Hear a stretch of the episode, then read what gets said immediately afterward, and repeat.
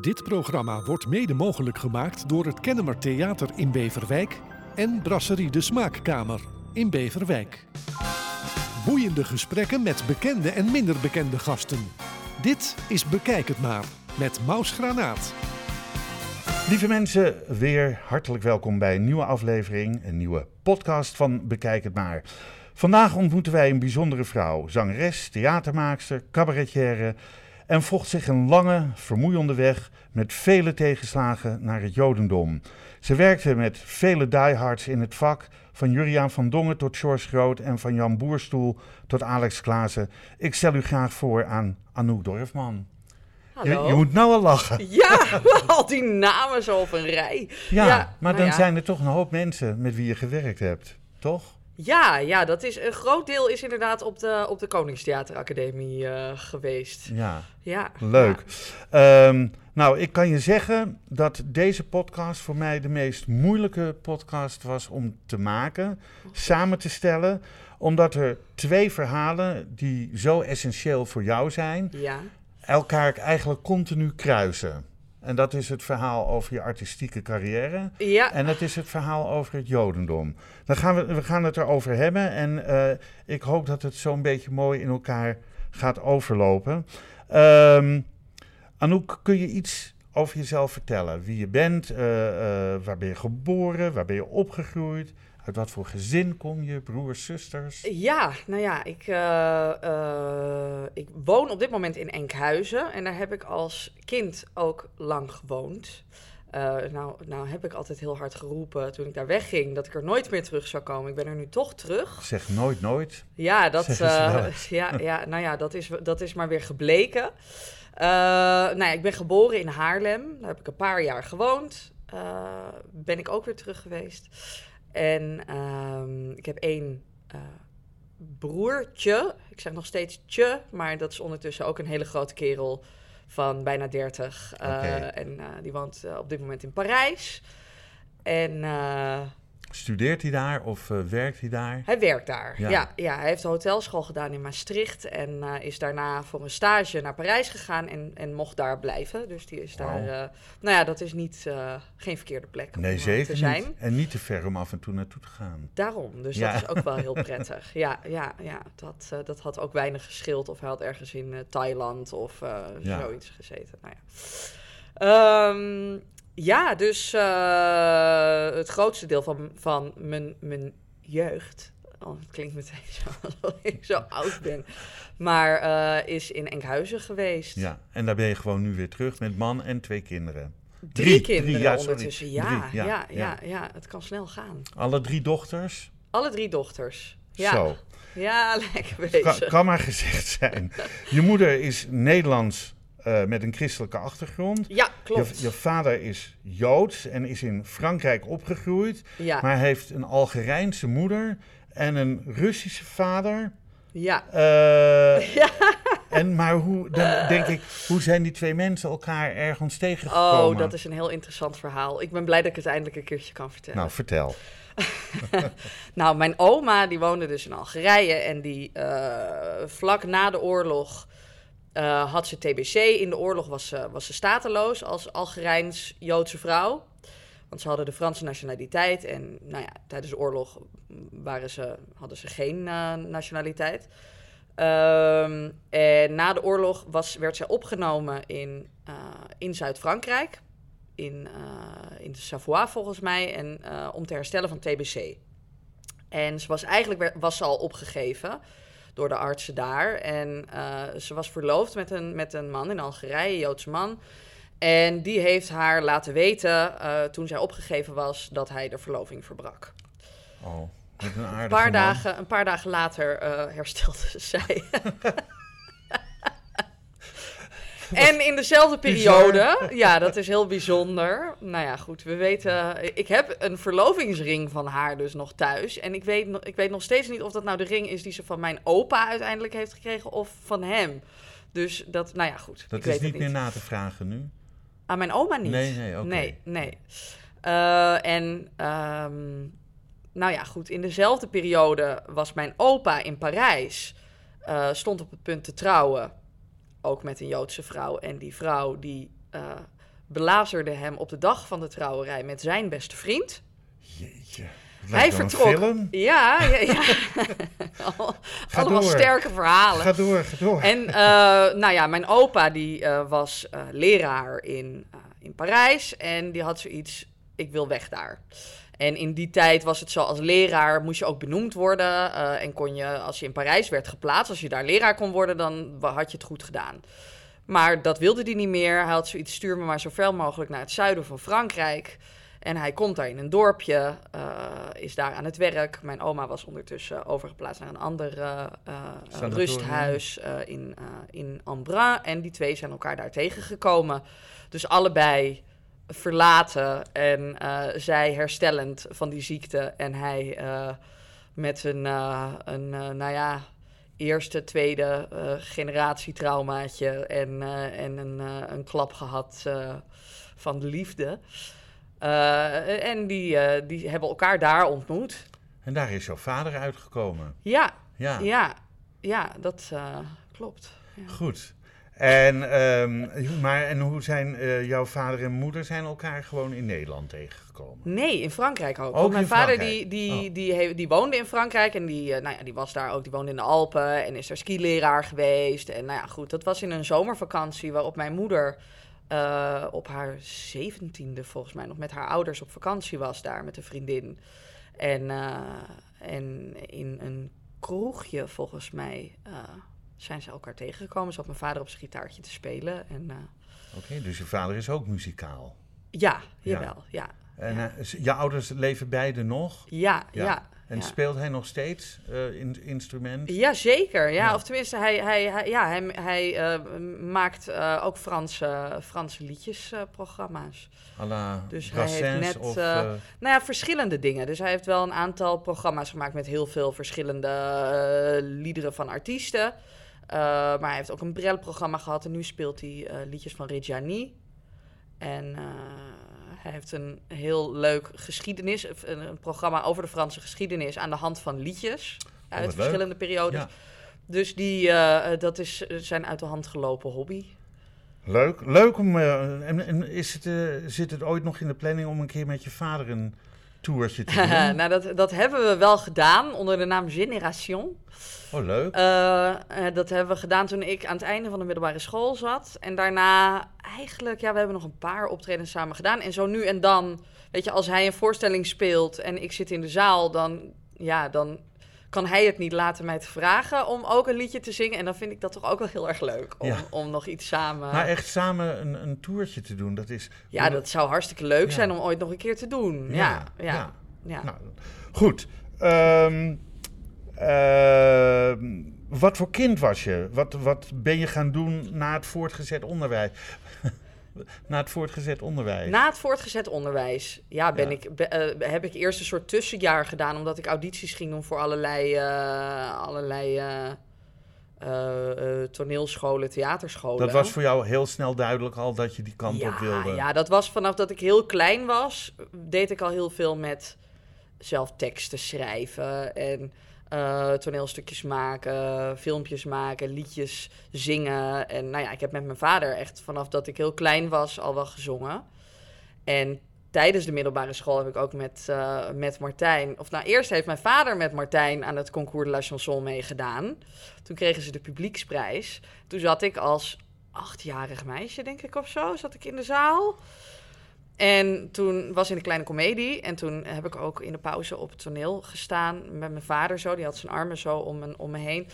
En, en toen zei hij, nou, over een tijdje sta jij hier ook. En toen ik 15 was, geloof ik, heb ik met Martijn meegedaan. Of eerst, een jaar daarvoor heb ik met mijn vader meegedaan. Toen vielen we niet in de prijzen.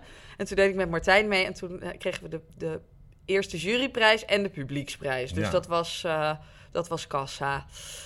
Dat was maar- nou, Kassa. nee, geen Daar kassa, helemaal niet. nee, helemaal niet. Nee. het, was, het, was, het was alleen een titeltje, maar het was wel leuk. Ik Ja. vond het, ik vond het Ja. een hele eer zo op mijn vijftiende. En eh, dat was hartstikke, hartstikke leuk. Maar het was al heel snel helder van, nou, ik wil wel iets met theater doen. En als kind naar het Nederlands kindertheater geweest en daar in de musicals meegespeeld en zo. Ik wist al vrij snel, nou, musical, dat is het niet voor mij. Mm, Ook wel een paar projectjes daar toen gedaan. Dat ik, dat, dat, dat ik het gevoel had dat ik een beetje te veel mijn eigen ding wou doen of zo.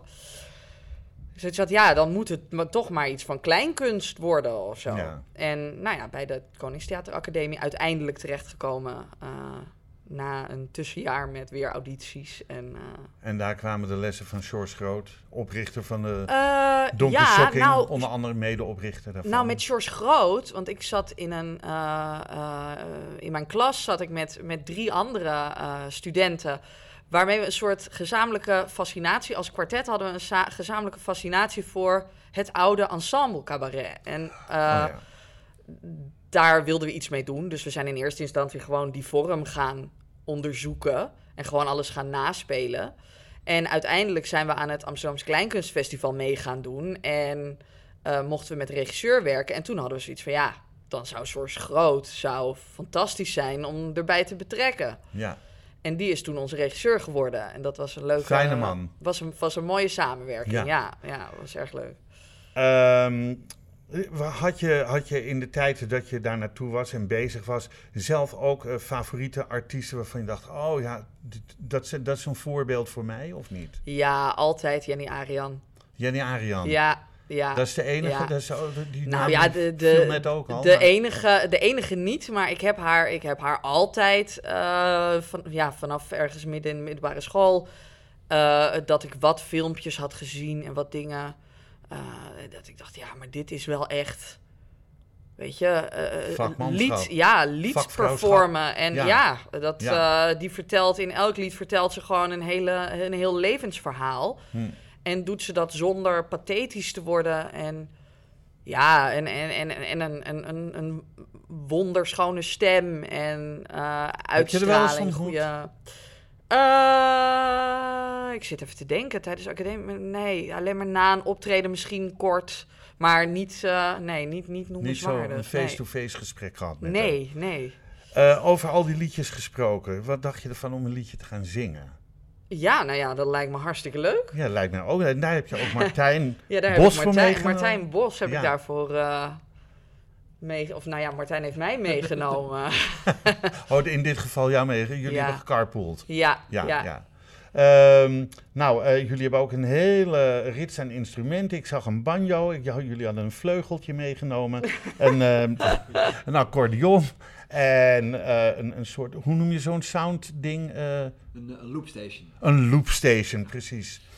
Hij Ja, wist gelijk wat ik bedoelde, hè? Dus, zo'n zo'n dat ding, dat ja, ding. dat ding. Zo noem ik het ook. Een, een, loop, een loopstation.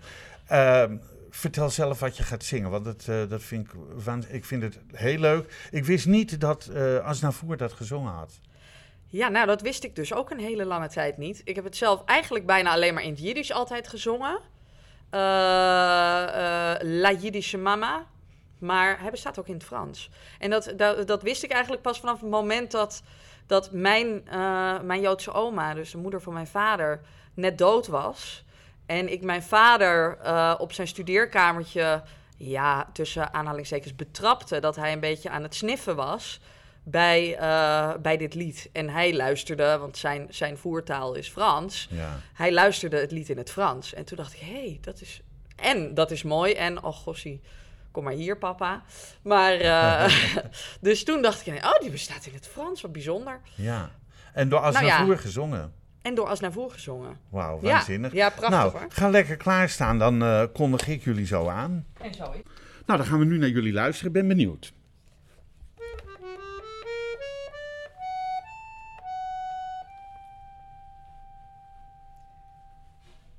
La Jiddische mama, Moeder, Joods. tendre force de la nature. Je kan moeder zijn en Joods. La Jiddische mama, c'est de l'amour à l'état pur. Maar dat betekent nog niet dat je een Joodse moeder bent.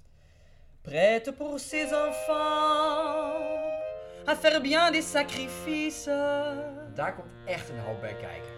veillant bon an, mal an, Een Joodse moeder sur leur chagrin, sur leur caprice, is de beschermer van de traditie. aussi forte face au drame, mais très faible avec ses petits. Dans l'eau ou les flammes, pour eux, elle jouerait sa vie. Ah mon Dieu, qu'aurais-je fait de bien, dis-moi, sans la chaleur, sans la forte en moi, sans l'amour de ma mama, mama. Een Joodse moeder loopt met kind op de heup, baby in de buik, degen aan de handen, alles onder controle te hebben. En als ik op vrijdagavond mezelf gebakken broodjes zie, zoveel kaarsen aansteek als ik gezinsleden heb, dan voel ik me helemaal die vrouw. Beetje bolle wangen poetsen, smeren met zinkzalf en appelstroop. Altijd aanwezig zijn. Dat ben ik alleen dus niet. Altijd aanwezig. Nee, want ik ben nu hier. Weet je, moet ik dat eigenlijk wel doen? Weet je, is het wel investeren in de toekomst van mijn kinderen als ik hier Franse liedjes sta te zingen en alles behalve een stabiel inkomen heb, terwijl zij met vrouwen die niet hun moeders zijn, smakelijk eten, smakelijk eten zingen? Moet ik hier eigenlijk wel staan? Ja, zeg het maar. Ja. La Jiddische mama, gardienne de la tradition. La Jiddische mama, c'est le trésor de la maison. Dès notre premier cri, elle organise, elle décide. Tout au long de sa vie, elle nous couve mais nous guide aussi. Elle est la lumière qui lui quand on se sent perdu. Elle est la prière quand elle plus. Ewiglich in Reich ist der Mensch wohl sort, als er tonne Geschenk fin Gott, noch an altischke Mama. Mama, moi je sais que jusqu'à la fin de mes jours, je garderai gravé en moi pour tout l'amour de ma yiddish mama. Mama.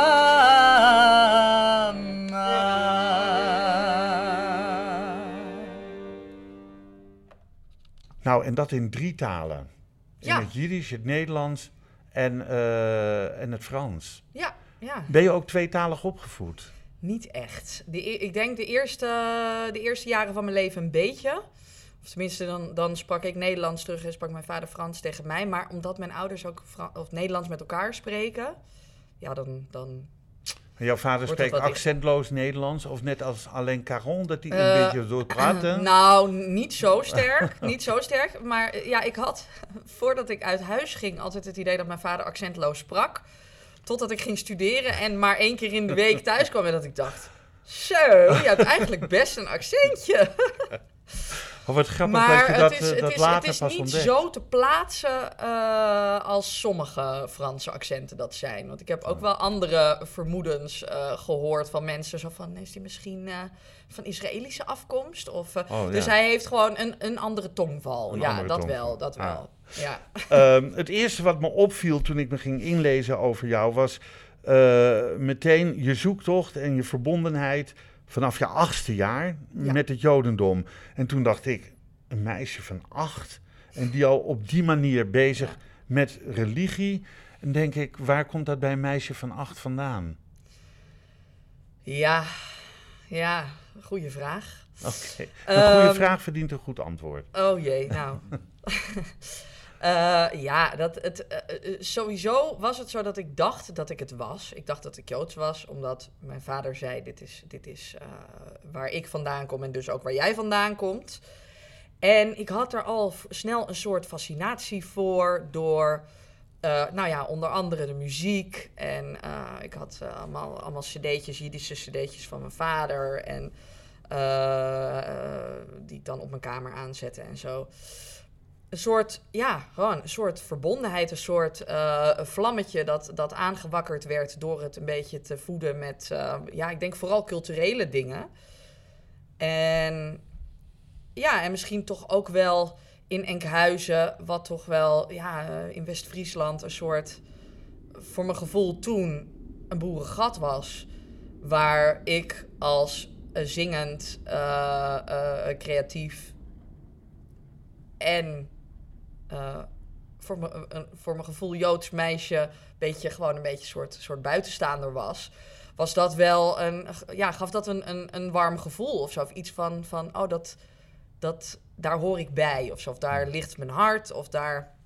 eh, en ik- ja, ik ben er gewoon vrij vroeg al dingen over gaan opzoeken en gaan lezen. En ik heb mijn eerste spreekbeurt erover gedaan. En eh, eh, Als meisje van acht, maar wat had Ja. je dan onderzocht eh, om die spreekbeurt te gaan doen? Waar, waar vertelde je over? Werd Nou er überhaupt bij jullie over- thuis iets aan Jodendom gedaan? ook? Nou, eigenlijk waren de matzes en de Chanukka-kaarsjes de enige dingen die over waren. Oh ja, En dat we mijn oma elke vrijdagmiddag moesten bellen. oh ja. En Shabbat Shalom moesten zeggen. Dat, dat was eigenlijk... Jouw oma was orthodox Joods. Nee, niet eens. Ja, van, van origine wel. In Algerije had ze wel, hadden ze wel een orthodox leven geleid. Maar zelf deed ze dat niet meer. Nee, nee. Maar aan bepaalde dingen bleef ze toch erg, eh, erg hangen. En, De eh, tradities. ja, Ja. en gewoon wel een, eh een Jiddische mama zoals ze bedoeld zijn, zeg maar. Ehm, Oké, ehm, wanneer was het voor jou duidelijk om te willen toetreden tot het Jodendom? Nou, eigenlijk toen ik wist dat ik het niet was. Ja, maar ja, Want- ik, ik, ik, kan, ik kan als ik de gedachtegang van je vader een beetje volg, eh, wel begrijpen dat hij zegt, ja, je bent waar je vandaan komt, Ja. ik kom daar vandaan, dus jij bent het ook. Ja, Eh, dus je bent Nou een ja, beetje goed, Joods en maar- een beetje, eh, een beetje katholiedisch dan misschien bij elkaar. ik werd door de spreekbeurt... Die, de, de, er wordt altijd een spreekbeurtmoeder. Werd er bij ons altijd toegewezen om je te helpen bij je spreekbeurt. Ja, werd ik er, nou ja, die, die wees me erop, want het stond in alle boekjes Ja. die ik gebruikte voor mijn spreekbeurt, van je bent Joods als je moeder Joods is. En dat wist ik best. Maar zij wees me er elke keer weer op van ja, dit moet je eigenlijk wel in je spreekbeurt vertellen. En voor mij was het dan, maar ja, maar oké, maar dan is het dus eigenlijk zo dat ik zeg. eh, dus Ja. ik kwam er toen achter dat je. wat mijn vader had verteld. Want ik dacht gewoon dat ik het was. En dat het, dat was vanzelfsprekend. En ik zou Joodse dingen gaan doen verder in mijn leven. Eh, meer dan mijn vader, want ik vond het allemaal te weinig. En, eh, maar toen kwam ik er eigenlijk achter van, nou, het, het is dus niet zo. En toen heb ik ook al wel vrij snel gehoord en gelezen dat om het te worden, dat het allemaal niet zo heel erg makkelijk is. nee, dat heb ik ook gelezen. Maar goed, dat, eh, eh, het was voor mij wel duidelijk op dat moment van ja, dit, dit gaat niet. Nee, dit, eh, ik ga het hier niet, niet bij laten zitten of zo. Ehm, Dus ik denk dat dat het moment was dat het duidelijk was. Maar dan, er, er is een ander soort aanloop na de middelbare school. Dat ik eens wat diensten ging uitproberen. En zo ook bij de liberalen. En, eh, en dat ik bij de liberalen ben ik aan een traject begonnen om Joods te worden. Wat vrij schools was elke week. eh, met een klasje met mensen die ook Joods wilden worden. Allemaal om andere redenen. Realiseerde je dat van tevoren welke weg je had te gaan om dat doel te bereiken wat je graag wilde? Ja, nee. nee. Ik wist dat het moeilijk zou gaan worden. Maar hoe? Eh, Geen idee. Geen idee. Nee, en dat is misschien Als je maar dat van zo. tevoren had geweten, ja, had je dat dan überhaupt aan dat traject Ja, begonnen? zeker wel. Ja, Ja, ja, oh. zeker wel. Ik zou het, ik zou het opnieuw doen. Ik hoor een vechtertje. Ja, Ja, dat, Is heel, eh, dat is heel spijtig. Maar ik had het wel, ik denk dat ik het... Aan de ene kant had ik het willen weten, want dan was ik misschien iets minder oprecht de strijd ingegaan. Ja. Want dat is, en dat vind ik heel verdrietig eigenlijk. Want als iemand die nu bezig is mij, mij vraagt, ik krijg wel eens telefoontjes van mensen die Ja. dan nu bezig zijn. Die vragen hoe moet ik dit nou doen? Dan raad ik eigenlijk bijna altijd aan van nou, ze hoeven niet alles te weten allemaal daar in Amsterdam. Je mag best wel wat dingen voor jezelf houden omdat ik er zo in ging van, nou, ik ga al mijn dilemma's delen. En ze zullen wel zien dat ik oprecht ben. En ik wil vroom leven, dus dat zullen ze wel zien. Nou, ik heb No daar heel erg veel spijt Ik, van ik gehad. kom daar zo nog eventjes kom ik daarop Ja. terug. Maar ik dacht eh, ook, ik denk, goh, stel nou dat jouw moeder, voordat jij geboren werd, ook was toegetreden tot het Ja. Jodendom, had je dan evengoed dezelfde weg moeten gaan? Nou, dezelfde weg moeten gaan natuurlijk niet, want dan was ik Joods geboren. Dan was, het, dan was je dus wel... eh, ja, als, ik, ja. Als, als mijn moeder Joods was geworden voor mijn geboorte, en ze had dat eh, bij de orthodoxie zeg maar gedaan, gedaan. dan, eh, Had- dat dan had je was een ik hoop- gewoon Joods geboren. Dan had je, dat had je een hoop. Ja, ik heb zelfs nog, nog, nog stamboomonderzoek gedaan in mijn moeders stamboom om te kijken van is er niet toevallig een verdwaalde Joodse oma die dan dit hele gedoe. eh, Niet hoeft... eh, maar goed, ik denk ja. wel dat ik dan nog steeds eh, een, een ja, toch wat traditionelere levensstijl dat dat me wel had geroepen of zo. Dus dat, Ja. dat had denk ik niet zo heel veel uitgemaakt. Nou, je, Denk ik, je, je zei het net al een beetje, maar je bent heel veel tegenslag onderweg Ja. tegengekomen. Tja. Je hebt, eh, eh, heb ik begrepen, orthodoxe rabbijnen geschreven, gemaild, geen Ja. antwoord teruggekregen. Ja, dat en dan vraag ik me af, goh, wat schreef je dan? Hoi, ik ben Anouk en ik wil Joods worden. maar ik denk, ja, daar trappen ze natuurlijk niet in. Maar hoe heb je dat onderbouwd? En heb je ook reden gehoord waarom ze niet reageerden in de eerste instantie? Nou, eh, sowieso was het een beetje van, van hot naar her gestuurd worden. eh, Van eerst bij de Portugese gemeente eh, door een rabbijn eh, eh, ehm, begeleid worden. En die had op een bepaald moment te veel. Die had er te veel. Die had te veel mensen die, die bezig waren met Joods worden. Dus toen moest ik, en ik heet toch Dorfman van mijn Ja, achternaam. Dus ja, tuurlijk. dan, dan moet je niet bij de Portugees eh, gaan zitten. Dus werd ik overgeplaatst naar, eh, eh, naar een rabbijn bij de, andere, bij de andere club. En nou ja, goed, er werd op een bepaald moment werd er een rabbijn die, die eh, had geen contractverlenging. En toen werd ik weer naar iemand anders overgeplaatst. Maar in eerste instantie, ja, schreef ik een brief of werd ik door iemand voorgesteld. Want dat was nog wel het handigst. Als ik gewoon live aan iemand voorgesteld kon worden. Want dan konden ze niet zeggen, eh, ik eh, loop nu door. Hoewel ze dat ook wel eens hebben gedaan trouwens. Dat je dan zegt, hé, hey, ehm, ik moest nog even wat vragen. Ja, tot ziens, ja, daar, ja. Zo. Maar echt dus. Ja, ja, ja. Nou ja, goed. Dat, dat was voor mij niet meer dan normaal eh, geworden op een bepaald moment. En gewoon, Maar ik vind, ik vind dat 20 ook een minuten be- in de beetje, wacht een beetje onbeleefd. Ja. dat, het is heel ja, onbeleefd. ik vind het niet netjes. Je Nee. kan iemand toch gewoon te woord staan. Ja. Anno nu, zeker. ja, dat zou je denken. Maar eh, nee, dat was echt... En, en dat is nog maar een heel klein deeltje van, van wat het is. Want dit is wat iedereen voor zijn kiezen krijgt die bezig is met Oké, maar dan zeggen ze op een gegeven moment wordt er ja gezegd, eh, je kan daarmee starten. Wat moet je dan, waar moet je aan voldoen? Of moet je überhaupt aan iets voldoen? Het is, het, is, het is niet te plaatsen. En dat is, kijk, bij de liberalen eh, was het gewoon, je volgt je lessen en je maakt een paar werkstukken. En eh, in de tussentijd heb je gesprekken. En uiteindelijk, ja, het was wat schoolser of zo, maar het was wel duidelijker. En ik heb bij de orthodoxen een paar jaar achter elkaar gehoord, eh, eh, je moet nog betalen. En je bent nog niet begonnen. Tot het einde hebben ze gezegd, je bent nog niet officieel begonnen.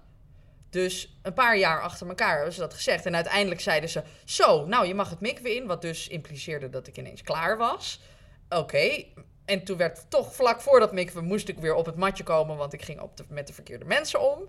En eh, nou ja, het, was, het is, het is Werd een je heel... gevolgd of zo? Werd je Ook. bespioneerd? Ja, ook. Echt waar? Er zijn, ja, ja, ja, er zijn, ja. Het klinkt nu meteen als een soort, eh, als een soort, eh, nou, het is. Ik denk dat als ik hier een boek over zou schrijven, wat ik wel van plan ben te doen, maar dat, dat de realiteit totaal ongeloofwaardig is.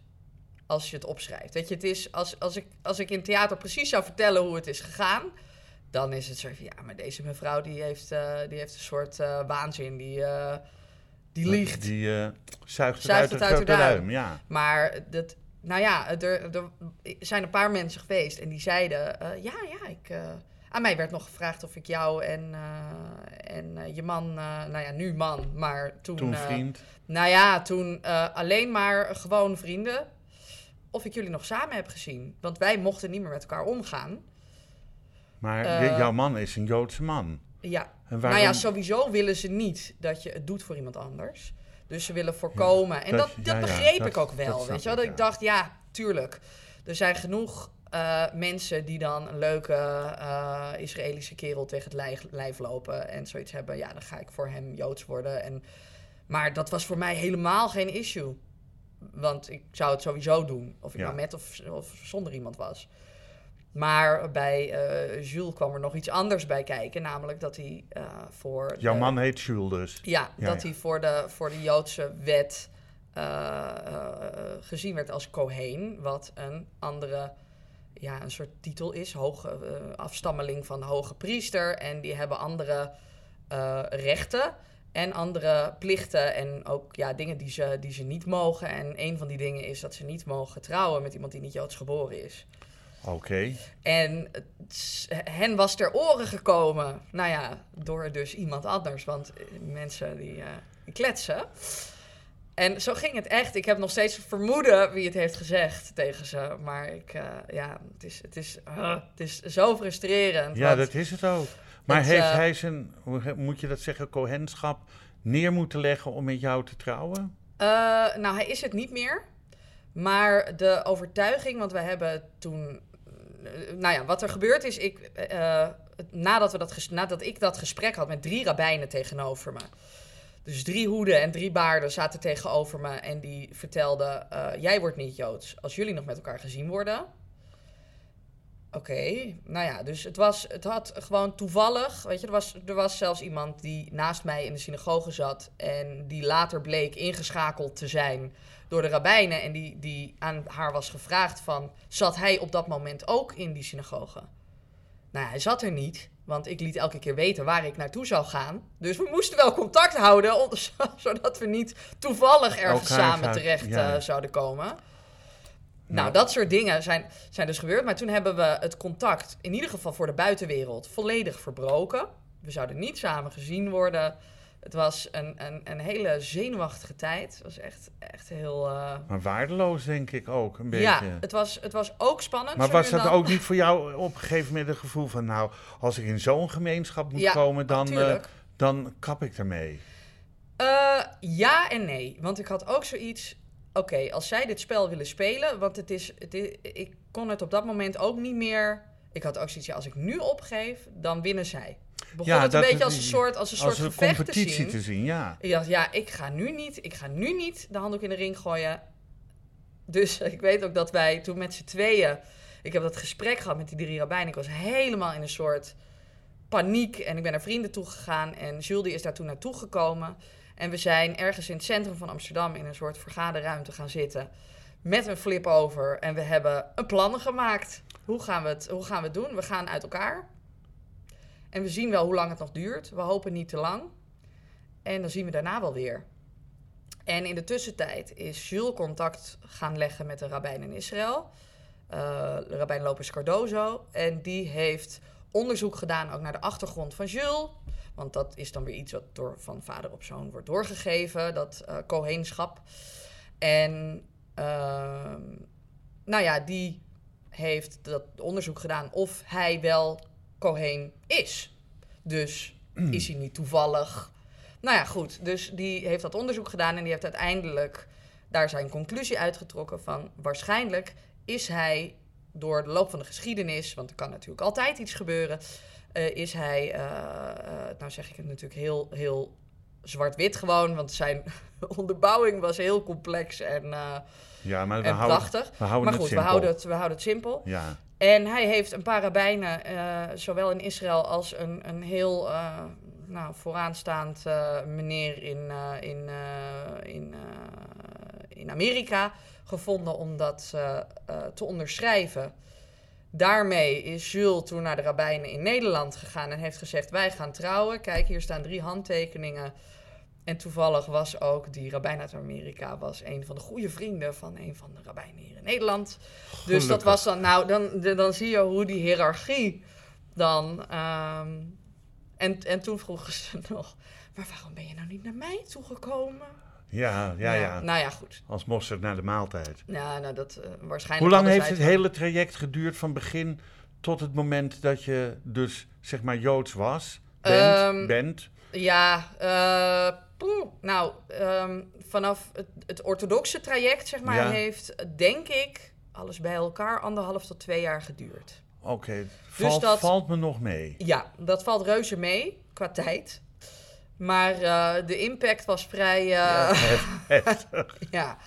Maar En krijg je dan, krijg je dan ook een soort diploma, Anouk, of niet? Ja, je krijgt een, eh, een, een papiertje met handtekeningen eronder. En, en dan is het gewoon staat dat je, dat, je, dat, dat je Joods bent. ja, Dan moet je je dan ook overal waar je je vertoont in een Joodse ach, gemeenschap... wel nee. moet je, hoef je je niet te legitimeren van kijk, ik ben het wel. Nee hoor. Nee. Nee, oké. Nee, nee, nee. Gelukkig niet, zeg. Stel je Ja, voor. nee, goed. Dat, dat was ook wel fijn Ik, dat ik moet tegenwoordig dat, ook mijn eh, QR-code overal laten zien. Ja, dat is waar. dat is waar. Dat is waar. Goed, ehm, Ja. hoe moeilijk is het om eh, als orthodox-Joodse vrouw het vak uit te oefenen wat je zo graag doet? Want, ja, ik heb het natuurlijk wel ingelezen. Want Ja. officieel mag je, mag je ook niet zingen voor mannen. Ah, ja, dan krijgen we die.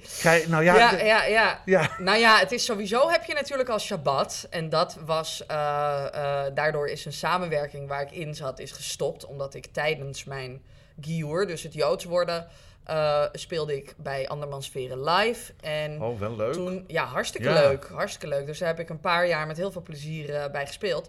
En toen heb ik aangegeven, ja, ik ga stoppen met voorstellingen spelen op vrijdagavond. En, en een groot deel van de zaterdagen. Dus. en eh, nou, toen is er nog heel even gekeken van, kunnen we het oplossen? Kunnen we met twee personen? Maar dat was, nou ja, dat was geen optie. Jammer. En ja, eh, weet je, het was heel jammer, maar uiteindelijk ook heb ik ook wel gemerkt dat er meer ruimte kwam voor eigen projecten of zo. En dat ook wel mensen, als ze graag wilden dat je kwam spelen, dan lukte dat ook wel op donderdagavond of op zondagmiddag. Ehm, dus dat stelde wel gerust. Maar het hele eh, zingen voor mannen verhaal.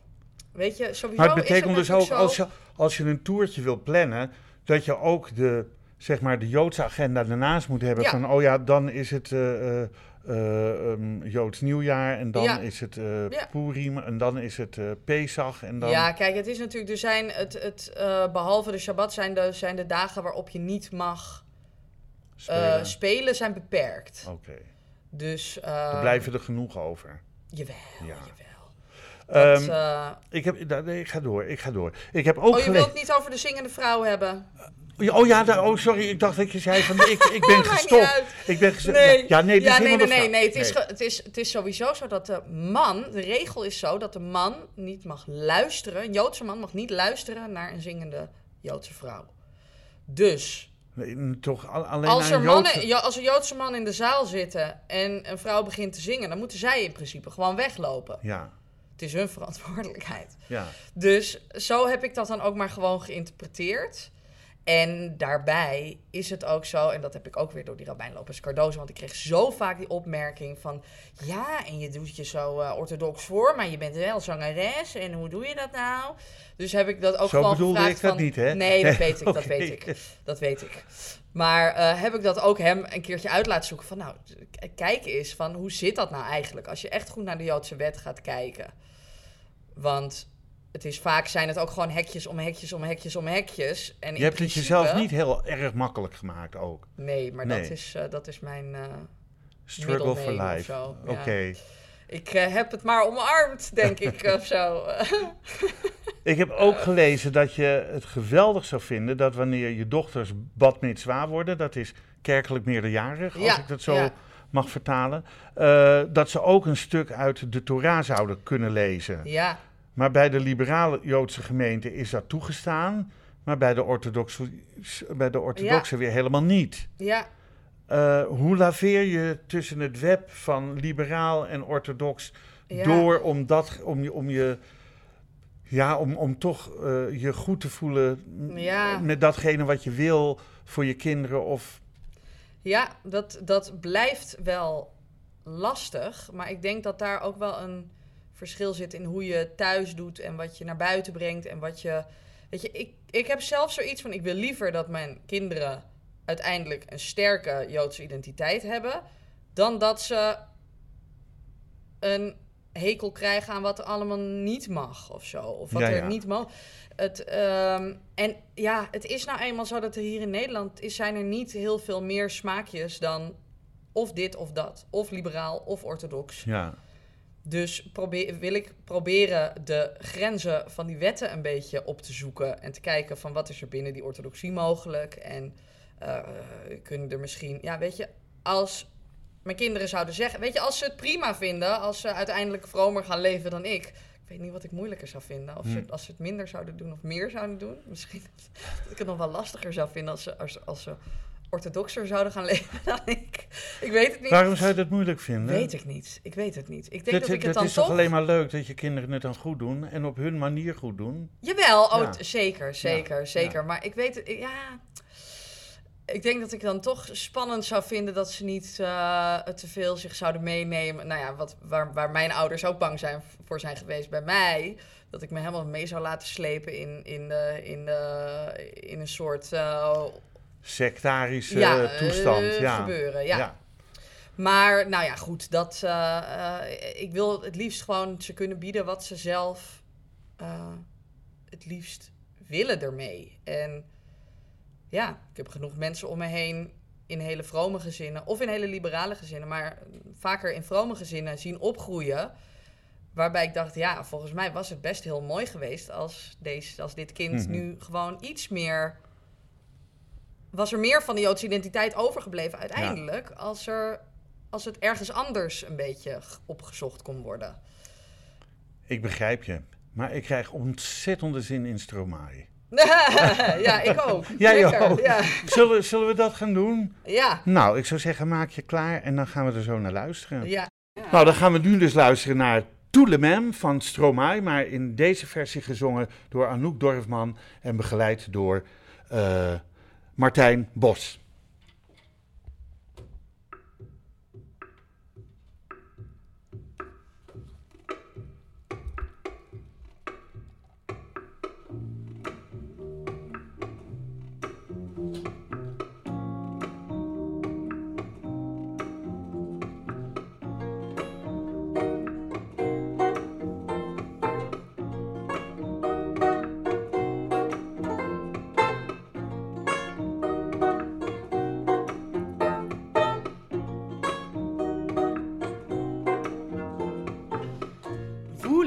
Vous êtes tous les mêmes. Macho mais cheap, bande de mauviettes infidèles. Si prévisible, non, je ne suis pas certaine que tu le mérites. Vous avez de la chance qu'on vous aime. Dis-moi merci. Rendez-vous, rendez-vous, rendez-vous au prochain règlement. Rendez-vous, rendez-vous, rendez-vous sûrement au prochain règle.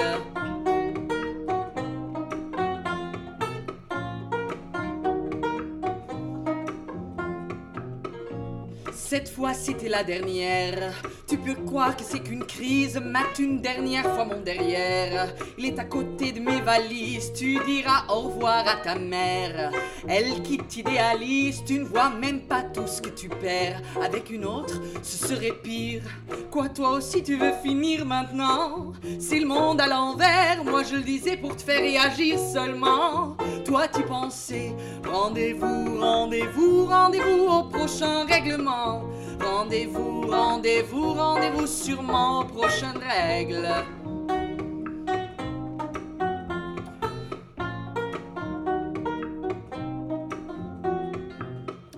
Facile à dire, je suis gnangnan et que j'aime trop les blablabla, mais non, non, non, c'est important. Ce que t'appelles les ragnagnas, tu sais, la vie, c'est des enfants. Mais comme toujours, c'est pas le bon moment. Ah oui, pour les faire, là, tu es présent. Mais pour les élever, y aura des absents. Lorsque je ne serai plus belle, ou du moins au naturel. Arrête, je sais que tu manques, il y a que Kate Moss qui est éternelle. Moi je C'est jamais bon, c'est jamais bon. C'est jamais bon, c'est jamais bon. Rendez-vous, rendez-vous, rendez-vous au prochain règlement. Rendez-vous, rendez-vous, rendez-vous sûrement au prochain règle. Rendez-vous, rendez-vous.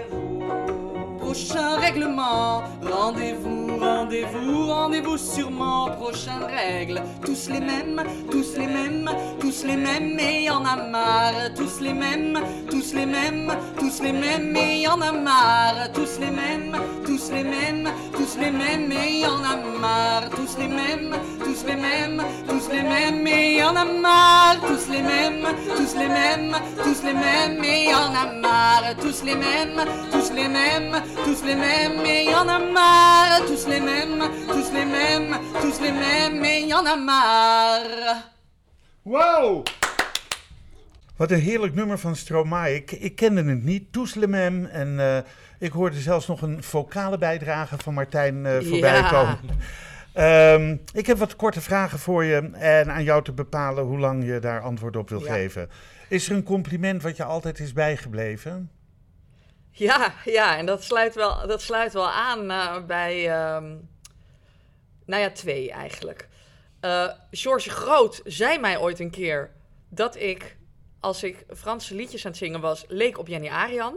Nou, toen kon mijn dag niet meer Nee, stuk. dat is, dat is een heel Ehm, groot compliment. Dat vond ik fantastisch. Maar na mijn afstudeervoorstelling kwam er iemand naar me toe. En die had ook van een afstudeervoorstelling met Joods thema waarschijnlijk een heel groot oei festijn eh, verwacht. Die, die zag alleen maar narigheid aankomen. Maar die zei, als jij op het toneel staat, dan, dan staat er gewoon een kerel. Oh, En dat sluit een beetje aan bij de thematiek die wij in de voorstelling, eh, in de voorstelling hebben. Eh, maar ik vond dat zo'n compliment, omdat ik zelf gewoon ook altijd eigenlijk liever... Ja, behalve dan Jenny Arian of zo. Maar ehm, ik vond dat een heel groot compliment. Op de een of andere manier. Dus dat is me wel bijgebleven. oké. Eh, ehm, met welke karaktertrek van jezelf kun je een ander tot wanhoop drijven? Heb je even? Eh, Jawel. eh, Oeh. Ja, misschien toch wel wantrouwen of zo. Ik ben toch niet eh, het meest eh, makkelijk eh, gerust te stellen. Maar we hebben deze afspraak gewoon kunnen maken zonder Ja. wantrouwen. En je bent gewoon hier naartoe gekomen. Ja, ja, ja, Ja. ja. Nou ben je ook niet mijn echtgenoot. Oh, dat Dus, wantrouwen. eh, oh, oké. Nou ja, gewoon een beetje... eh, Jaloezie. Om echt... Ja, en om, eh, om echt een intense overgave aan, aan vriendschap en liefde, Hmm. denk ik. Dat dat toch wel... Dat is, vind ik toch wel lastig. Om je daar helemaal aan over Ja. te geven en dat vertrouwen van Ja. diegene. Ja, ja. Oké, nou dan worden Ja. we geen vrienden. Nou ja, niks aan te doen. Ehm, ik vind het lastig. ja, ja, oké. Eh, wat is het meest emotionele men- moment uit je leven, behalve de geboorte van je kinderen dan? Ja, dat, dat, is, dat staat wel, Ja. wel redelijk op nummer 1. ja, dat is een beetje een inkoppertje. Dat, dat, het moment dat ik, dat ik trouwde, was wel echt... Toen kwam, kwamen er wel heel veel dingen bij elkaar. Het was met die hele aanloop naar die trouwerij toe, überhaupt. Eh, Op, op de, je, toen je op de Joodse Joodse manier ja, trouwde. het Joodse ja, trouwen. ja. Want dat was in, eh, in Jeruzalem bij eh, een prachtig, prachtig zonlicht en op een hele mooie plek. eh, eh, on- onder zo'n lapje te staan en, eh, en eh, Dat is toch zo'n soort gebedskleed. ja, ja, ja, ja, dat, eh, eh, dat had, had Jules met zijn vrienden gewoon zelf gespannen. En eh, er zaten, waren 30, 40 mensen. En dat waren voor een groot deel mensen waarmee ik niet om mocht gaan tijdens het Joods worden. Dus dat was, eh, en mijn ouders waren erbij en, en zijn ouders. En het, het, het was allemaal, eh, ja, het, alles kwam bij elkaar. En het wa- was, eindelijk was er geen geheim meer. Want tot aan dat moment, ik was misschien wel Joods, maar ons Mocht samen zijn was, was, was nog geheim. Ja. Dus, eh, dus toen was het echt oké. En nu ga ik opnieuw beginnen. Dit is nu echt blanco Hier ben ik. party. Ja, Goed. Ja. Mooi feest geweest. zeker. Ja. Ja. Ehm, je, eh, we- welke grote beslissing heb je onlangs wel of misschien juist niet genomen? Onlangs. Ja. Oh, Dat vind ik een lastige vraag. Grote beslissingen. Ja, ik dacht eigenlijk van jullie zijn teruggegaan naar Enkhuizen vanuit Oh Haarlem. god, ja, natuurlijk. Dat is ook Ja. wel een, beslissing. Ja, op zich wel. Maar op de een of andere manier ja, voelt het helemaal niet zo als een gigantische stap of zo. En ik, ik denk als, je, als ik teruggraaf nog even naar het, het eh, Joodse gebeuren waar we het straks over hebben gehad, dat ik Enkhuizen een minder logische stap vind dan bijvoorbeeld eh, Haarlem, Heemstede, Amsterdam die kant op. ja, omdat dag, het, ik ga het- niet in Amsterdam wonen. dat, Nee, nee, nee, juist na die jaren. Nee, juist na die jaren. Ik, ik, ik- buiten Veldert, ik vind het heel gezellig. Ja, Als ik er mijn boodschappen ga doen. En ik ken er Amstelveen. Ik ken er echt wel leuke, gezellige mensen. Maar één, de huizen zijn veel te duur. ja. Dus we hadden daar, ja, weet je, we, zaten in, we woonden in Haarlem. En daar hadden we het echt wel prima naar ons zin. Maar we zaten in een bovenwoning met twee kleine kinderen.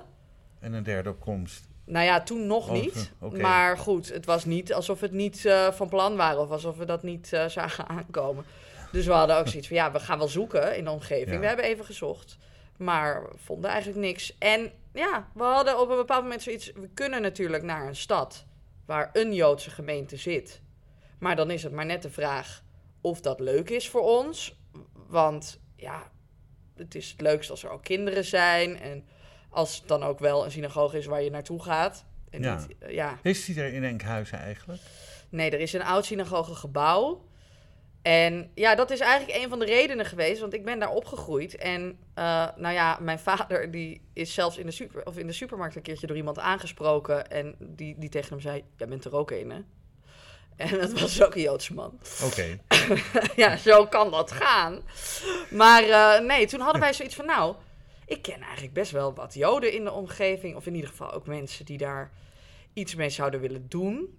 Kunnen natuurlijk ook gewoon thuis dingen organiseren. En eh, Jules, mijn man, is ook voorzanger Gazan in Enschede. Dus we hadden zoiets, oké, hij zingt daar dan voor. Dus we gaan nog wel naar een synagoge toe.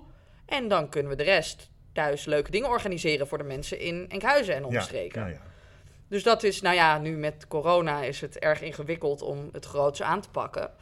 Maar eh, we zijn er al wel een beetje mee begonnen. Gewoon, Maar de tijd komt wel weer dat het weer wat groter eh, aangepakt daar, daar, kan worden. daar hopen we op, ja. ja. Ehm, morgenochtend word je wakker en dan heb je er een nieuw talent bij. Wat voor talent moet dat zijn? Ehm, ja, een, eh, oeh, een talent. Ja, ik zit nu een beetje een soort van super, superpower eh, te denken. Dat ik gewoon alle talen kan spreken, bijvoorbeeld.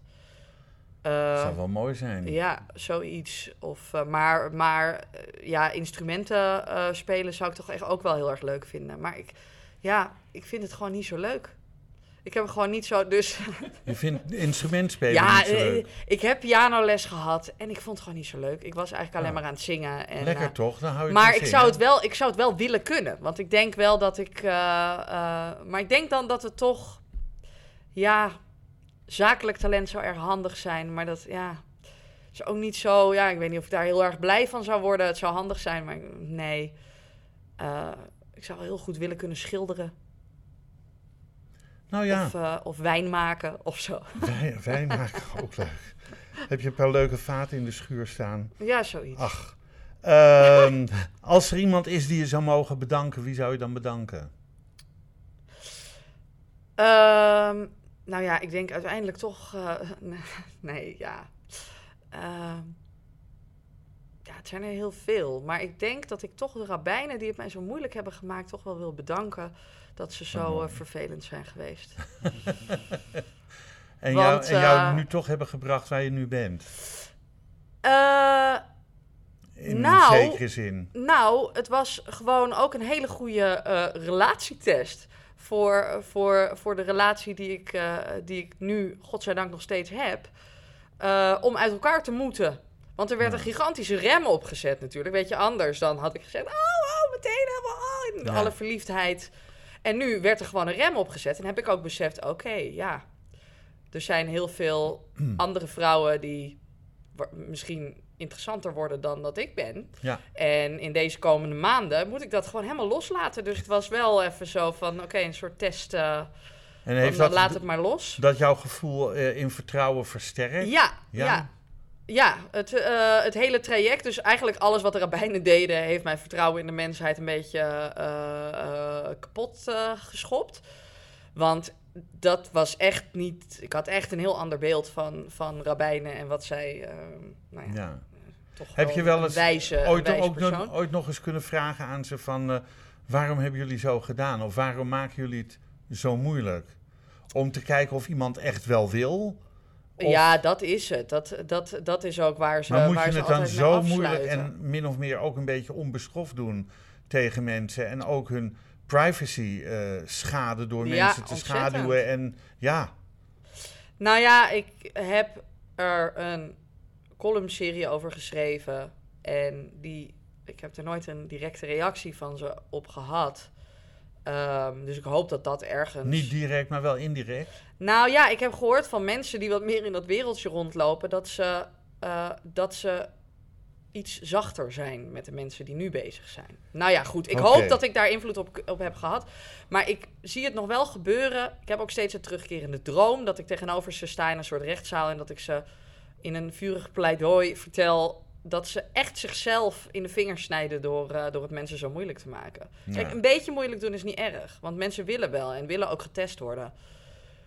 Eh, dus dat is niet erg. Maar niet op deze manier, want je jaagt mensen weg. Het had bij mij echt weinig gescheeld. En het zit vrij diep hoor, dat Ja. eh, positieve gevoel.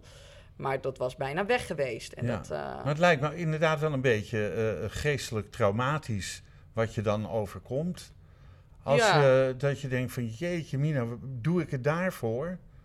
ja, Maar ja, dat, dat is inderdaad wat je zegt. en, Als je eh, daar aan toegeeft, dan winnen zij. Dat is, dat is natuurlijk Ja, wel een eh, je- beetje... ja, dat is natuurlijk, het komt bij iets Ja. vandaan wat gewoon heel oprecht is en puur. En, en, en ik, wil het, ik wou het helemaal niet Ja. zien als een spel. Maar het was de, de enige manier om het te kunnen halen, de eindstreep, zeg maar, Nou. was door het gewoon los te koppelen. Door gewoon te denken, oké, ik hou zelf, als ik alleen ben, hou ik voor ogen waar ik het voor doe. Hm. En dit, wat ik nu eenmaal ervoor moet doen, is een spel en moet ik volhouden. Ik neem je mee naar een hypothese. Je zit achter het bureau van Mark Rutte. En je bent voor één Ah. dag minister-president van Nederland. En je mag één ding in Nederland veranderen. Oh, jongens. wat, Oh. wat zou je veranderen?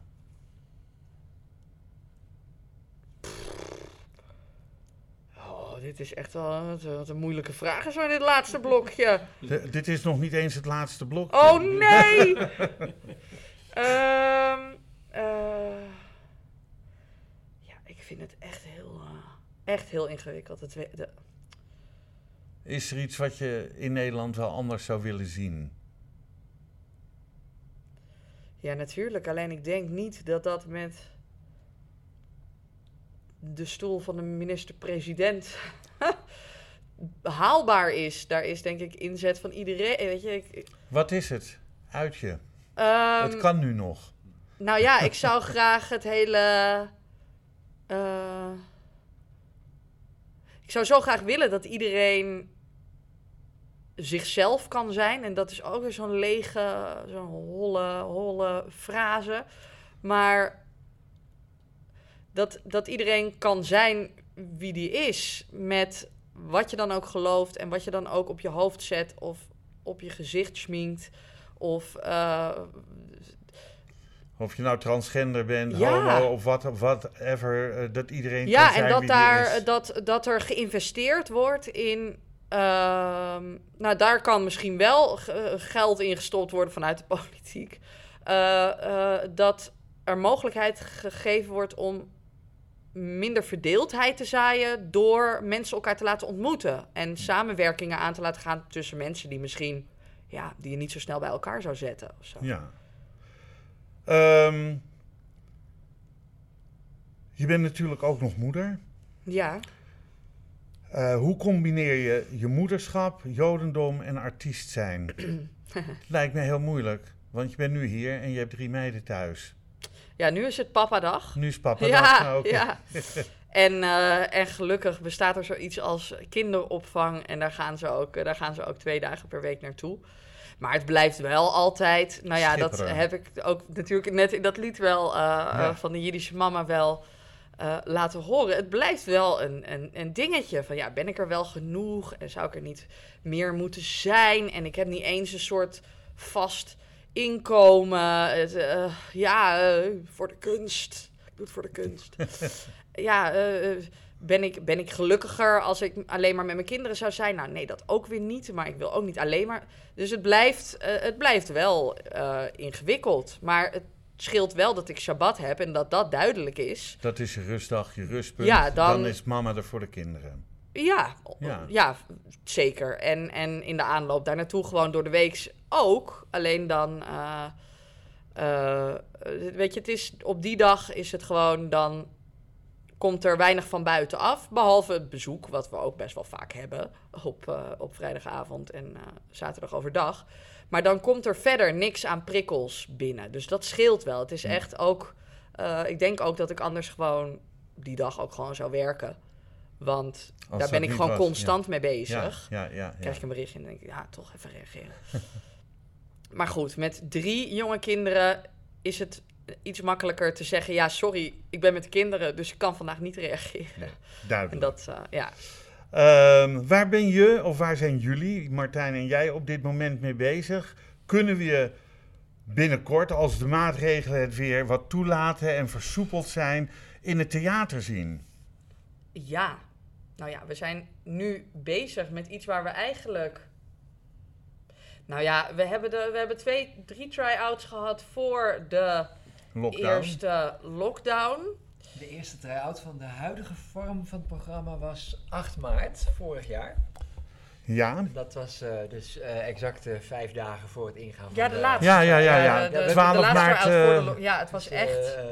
we- hadden net, net een try-out gespeeld. Die woensdag nog een keer bij elkaar gezeten. eh, nabesproken, nog een paar kleine wijzigingen afgesproken. Wat ideeën gemaakt. ja. En dat wordt zo'n Franstalig programma waar je nu een aantal liedjes van zingt, zeg maar. Ja, ja het, is, het is eigenlijk een, een, ja, een, een theaterprogramma met als basis de Franse eh, liedjes. En Ja. ja, de, de thematiek die er doorheen loopt is, eh, nou het heet ook Mesdames et Messieurs. Wat, eh, wat je nu natuurlijk bij- bijna niet meer mag Ja, zeggen. Je mag het bijna niet meer zeggen. Nee, je mag het bijna niet meer zeggen. En daar Madame, gaat het ook over van... transgendaire. Ja, we- Eh, ja, dus daar hebben we het ook over van, oké, wat voor hokjes zijn er allemaal en Ja. waar, waar horen we nou, waar, wie hoort waar en, Ja.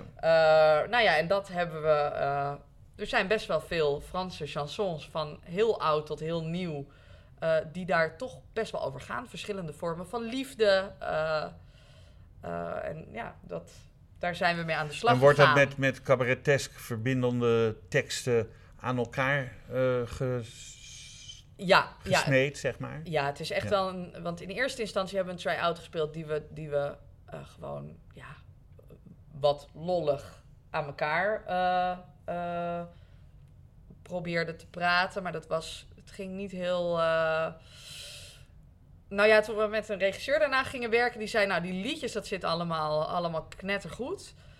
Maar die, dat wat daartussen zit, dat, daar moeten we iets mee. Oké. Dus toen zijn we eigenlijk met die regisseur zijn we vooral gaan schrijven. Hij heeft, eh, hij heeft ons ook gedwongen om heel persoonlijk te gaan kijken. Die had- Gedwongen. Ja, Ja, ja. nou ja, bij mij was dat niet zo moeilijk. Maar. Martijn die moest echt... eh, die, wil- die wilde, eh, gaf heel erg aan van ga gewoon op zoek naar, eh, naar jouw persoonlijk verhaal ten opzichte van, van deze thematiek. Van, van, ja, eh, Met humor of zonder humor? Zeker, zeker met humor. Zeker ja, met dat kan. Dat ja. is. Maar eh, die ook iets had van ja, je- de verhalen die je erin vertelt of in je in verweeft, zorg er ook voor dat die, dat die van jou persoonlijk zijn. Dat die Hm. jou persoonlijk raken. eh, Mooi. dan, anders blijft het eh, ja, afstandelijk of abstract. En, en dan gaat het op een gegeven moment echt ergens over. Leuk. ja, ja, we zijn ook gaan kijken van... Nou, waarom hebben we nou een lied uitgekozen? En wat voelen wij afzonderlijk bij dat lied en zo? En eh, nou ja, uiteindelijk inderdaad. En wij zijn nogal verschillend in hoe we... Hoe we in die discussie staan. En nou ja, die verschillen die hebben we natuurlijk gigantisch uitvergroot. Ja. En, oh, leuk. ehm, dus eh, ja, dat, eh, we gaan wel een beetje op zoek naar de grenzen. Hey, en eh, hebben jullie een, een management of een, een, een producent die jullie in theater zet? Of is dat allemaal op eigen initiatief om jezelf te verkopen? Nou, we zijn het nu in eerste instantie wel zelf aan het doen. En we zijn wel met iets bezig. Een samenwerking met iemand die dat, die dat misschien voor ons een beetje wil gaan overnemen. Die daar Ja, want dat is wel heel Het prettig. is, nogal, eh, het is nogal pittig om Ja. dat allemaal zelf te organiseren. Het is ook. ja. Ehm, maar we hebben wel een try-out toertje nu nog in de planning staan vanaf eh, februari eh, 2022. We hopen heel erg dat dat, eh, dan, dat, dat, dan gewoon zo door mag gaan zoals het in de planning staat. Ja, ja, ja, nou. Eh, en maar zingen jullie alleen Franse chansons tijdens? Of ook Jiddisch of Hebreeuws of Ladino-liederen? Nee, Die zitten er niet in. Die zitten er niet in. Eh, wel eh, soms Nederlandse vertalingen. Er zijn zoveel eh, chansons ook in het Nederlands Hm. eh, naar het Nederlands vertaald. En eh, ja, er zit zelfs ook een Maarten van Roosendaal in. Zelfs een Ma- Maarten van Roosendaal. Wow. Ja. Waar voel je je het meeste thuis? In het theater? Binnen de orthodoxie van het Jodendom? Binnen de liberale eh, sectie van het Jodendom? Of gewoon thuis bij je man en je kinderen?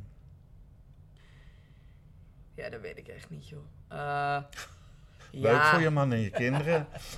ja, waar voel je het meest thuis? Thuis is thuis. Ja, nou ja, goed. Tuurlijk, Ja. Het is. eh, ik weet dat ik er ooit een keertje heel erg van schrok. Dat ik dacht, ik ben eigenlijk op het toneel meer mezelf dan dat ik thuis kan zijn. Maar toen zat ik ook nog in een, andere andere in een fase. andere fase in mijn leven. Eh, dus ik, natuurlijk, ik denk dat ik, dat, dat ik me het meest thuis voel thuis. Maar het is een ander soort thuis op het toneel. Ja, En dat is ook wel. eh, eh, dat maakt het thuis in huis nog meer waard of Hm. zo.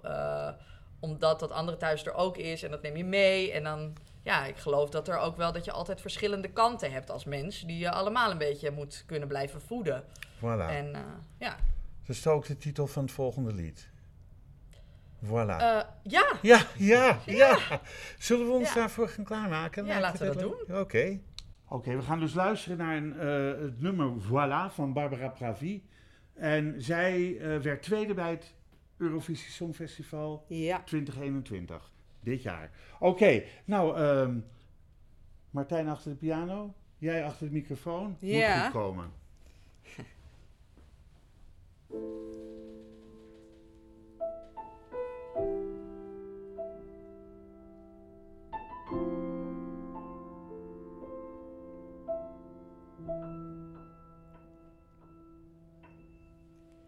Écoutez-moi,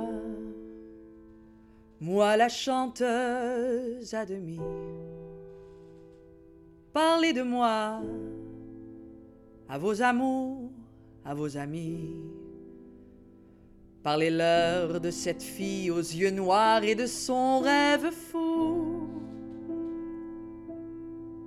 Moi ce que je veux, c'est écrire des histoires qui arrivent jusqu'à vous. C'est tout. Voilà, voilà, voilà, voilà qui je suis, me voilà même si, mise à nu j'ai peur, oui, me voilà dans le bruit et dans le silence. Regardez-moi, ou du moins ce qu'il en reste. Regardez-moi, avant que je me déteste.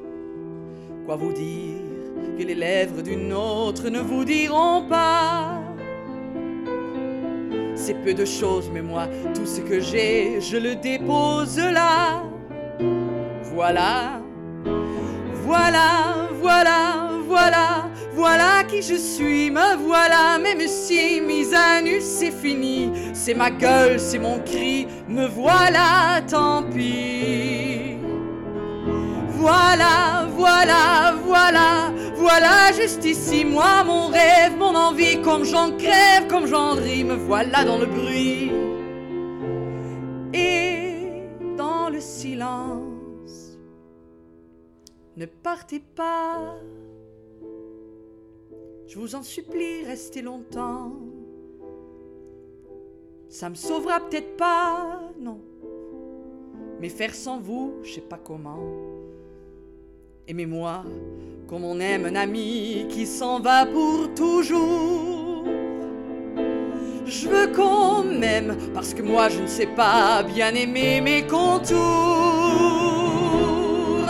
Voilà, voilà, voilà, voilà qui je suis, me voilà, même si mise à nu c'est fini, me voilà dans le bruit et dans la fureur aussi. Regardez-moi et mes yeux et mes mains, tout ce que j'ai ici, c'est ma gueule, c'est mon cri, me voilà, me voilà, me voilà,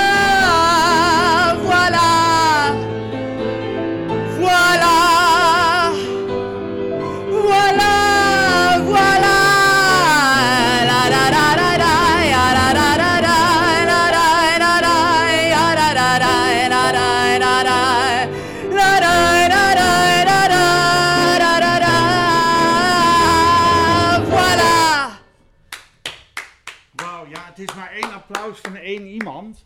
Maar ehm, ik heb ervan genoten. Dat was echt een super lekker lied.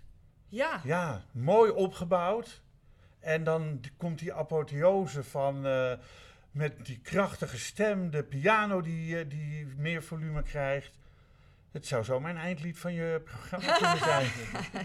ja, ja. toch? Nou ja, dat, dat, dat is, is ook wel een beetje. Weet je, dat is natuurlijk een, een voordeel geweest van. eh, eh, dat, we, eh, dat we in lockdown zaten en zo. Want we hadden, ja, we hadden wel een eindlied. En we hadden zoiets van. Ja, eigenlijk moeten we een beetje zoiets hebben. iets krachtigs en iets met de boodschap van. Ja, ga staan voor wie je bent en het is goed. En, maar het was er eigenlijk, waren we daar nog niet helemaal.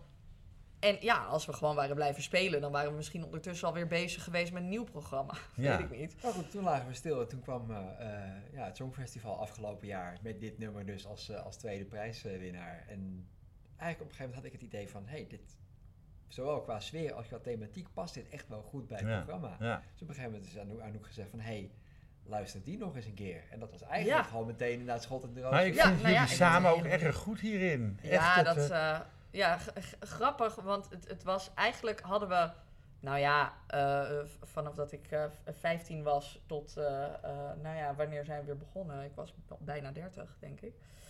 Toen eh, eh, zijn we weer samen gaan spelen. En eigenlijk was het wel weer meteen zo van, oh ja, oh, nou, gaat wel, het, weet je, het gaat gewoon heel fijn samen. En dat is, Leuk. eh, An- Anouk heeft natuurlijk vanaf dat ze drie jaar was mijn piano horen spelen. Ja, ik, ik heb in de tijd met, met haar vader samengewerkt, Ja, heel ja, lang. En we ja. repeteerden dus ook bij haar thuis. God, dan Ja. moet je toch al mega oud zijn. eh. Ja, bok Ja. zo. ja, ja, Dat is Ja, een, nee. een van de dingen die we in de Ja. voorstelling ook gebruiken. Dat Ja. ik, Leuk. ik al bijna 50 ben, maar eigenlijk nog helemaal geen levenservaring heb. Nee, oké. Ja. Waarbij door Anouk natuurlijk de hele tijd voor de voeten wordt geworden. Ja, Ja, ja, ja. ja. ja, want hij heeft geen kinderen, dus wat kan je Oh, dan ja. eh, Ja, meegemaakt hebben precies. Ja, kom op. Precies. Eh, heb je een website waar mensen naartoe kunnen gaan als ze je wat willen googelen? zeker. Eh www.anoukdorfman.nl nou, met eh, Dorfman met dubbel N op het einde dan. Ja, 1F, 2 N'en. Ja. Mo- eh, Oké. Zen. Anouk Dorfman .nl. www.anoukdorfman.nl. Goed. zijn er dingen waarvan je zegt, daar hebben we het niet over gehad, daar wil ik het nog even over hebben? Nee, geen idee. Nee. Nee hoor. Laten we hopen dat we jullie samen, jou en Martijn, eh, gauw in het theater kunnen zien. Ja, En eh, maak het bekend overal. Deel het op je social media over, eh, over wat jullie gaan doen. En dan, ja. Ja. dan hoop ik gewoon dat de zaaltjes weer vol komen. ja, dat hopen wij ook. Ja. Ja. Ja. Ja. Ehm, dan wil ik jullie allebei bedanken. Jou, Anouk Dorfman met 1 F dubbel N. En Martijn Bos met BOS gewoon. Eh, voor, jullie, voor jullie openheid en met name voor jouw verhaal. En ik wil jullie samen heel veel toe- eh, geluk toewensen, succes toewensen voor de toekomst. En, eh, en ik hoop jullie spoedig in het theater te kunnen bezoeken. En dan wil ik ook nog melden dat deze podcast wordt uitgegeven door de Vrijstaat Roots. Alles is na te lezen op www.bekijkhetmaar.com. Bedankt voor het luisteren en wat mij betreft graag tot de volgende podcast. Dit programma werd mede mogelijk gemaakt door het Kennemer Theater in Beverwijk en Brasserie de Smaakkamer in Beverwijk.